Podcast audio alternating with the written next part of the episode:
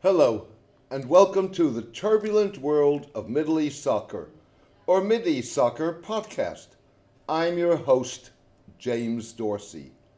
The Biden administration's publication of a U.S. intelligence report that holds Saudi Crown Prince Mohammed bin Salman responsible for the killing of journalist Jamal Khashoggi creates a fundamental challenge to the kingdom's geopolitical ambitions. The challenge lies in whether and how Saudi Arabia will seek to further diversify its alliances with other world powers in response to the report and U.S. human rights pressure. Saudi and United Arab Emirates options are limited by the fact that they cannot fully replace the United States as a mainstay of their defense, as well as their quest for regional hegemony even if the report revives perceptions of the U.S. as unreliable and at odds with their policies. As Saudi King Salman and Prince Mohammed contemplate their options, including strengthening relations with external players such as China and Russia, they may find that reliance on these forces could prove riskier than the pitfalls of the kingdom's ties with the United States core to Saudi as well as UAE considerations, is likely to be the shaping of the ultimate balance of power between the kingdom and Iran in a swath of land stretching from the Atlantic coast of Africa to Central Asia's border with China. U.S. officials privately suggest that regional jockeying in an environment in which world power is being rebalanced to create a new world order was the key driver of Saudi and UAE, as well as Israeli opposition from day one to the 2015 nuclear accord with Iran that the United States, together with Europe, China, and Russia, negotiated. That remains the driver of criticism of US President Joe Biden's efforts to revive the agreement. If forced to choose, Riyadh preferred an isolated Iran with a nuclear bomb to an internationally accepted Iran unarmed with the weapons of doom, said Trita Parsi, executive vice president of the Washington based Quincy Institute for Responsible Statecraft and founder of the National Iranian American Council.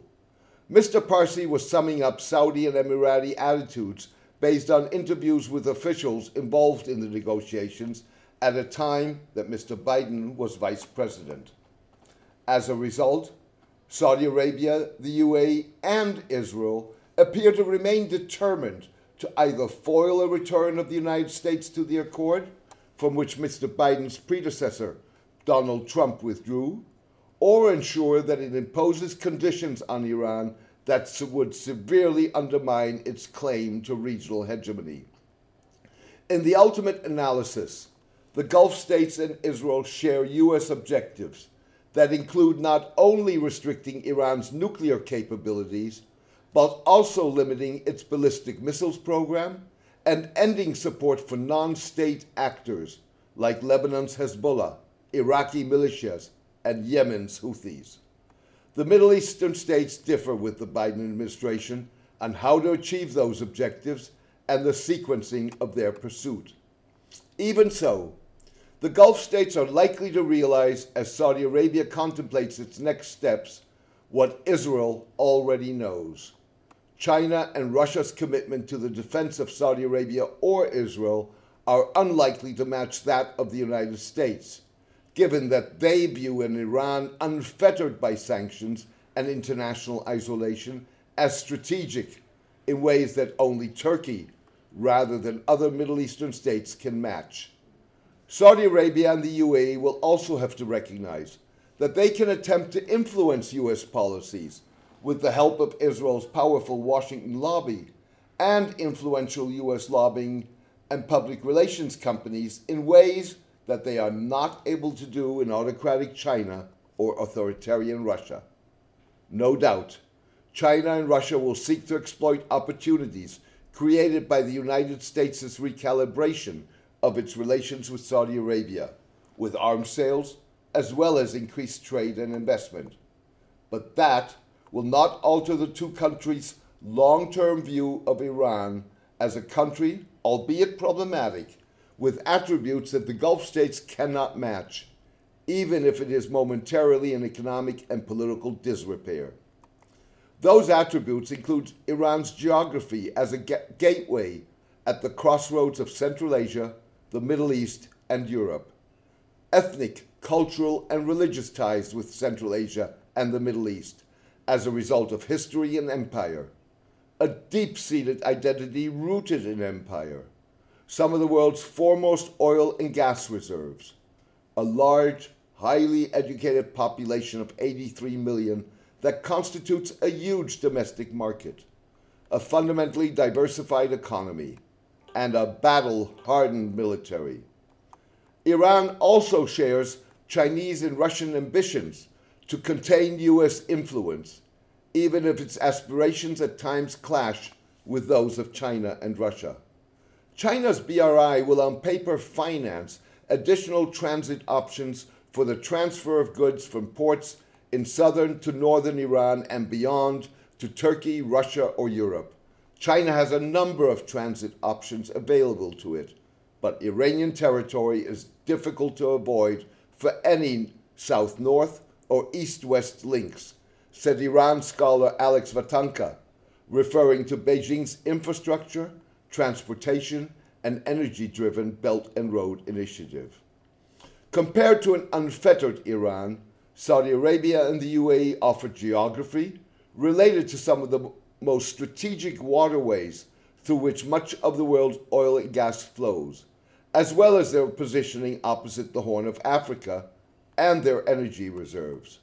Moreover, Saudi Arabia's position as a religious leader in the Muslim world, built on its custodianship of its, Islam's two holiest cities, Mecca and Medina, potentially could be challenged as the kingdom competes for leadership with other Middle Eastern and Asian Muslim majority states.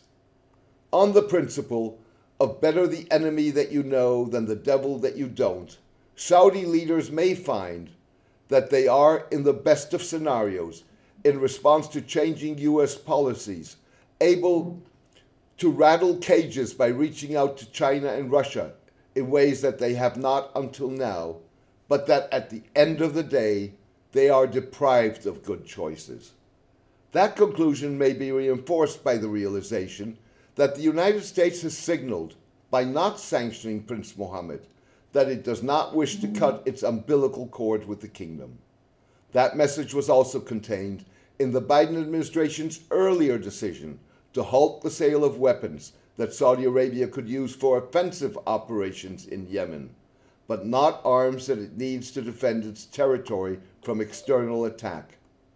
At the bottom line, Saudi Arabia's best option to counter an Iran that poses a threat to the kingdom's ambitions, irrespective of whatever regime is in power, would be to work with its allies to develop the kind of economic and social policies, as well as governance, that would enable it to capitalize on its assets to effectively compete containment of Iran is a short term tactic that eventually will run its course, warned former British diplomat and Royal Dutch Shell executive Ian McCredie.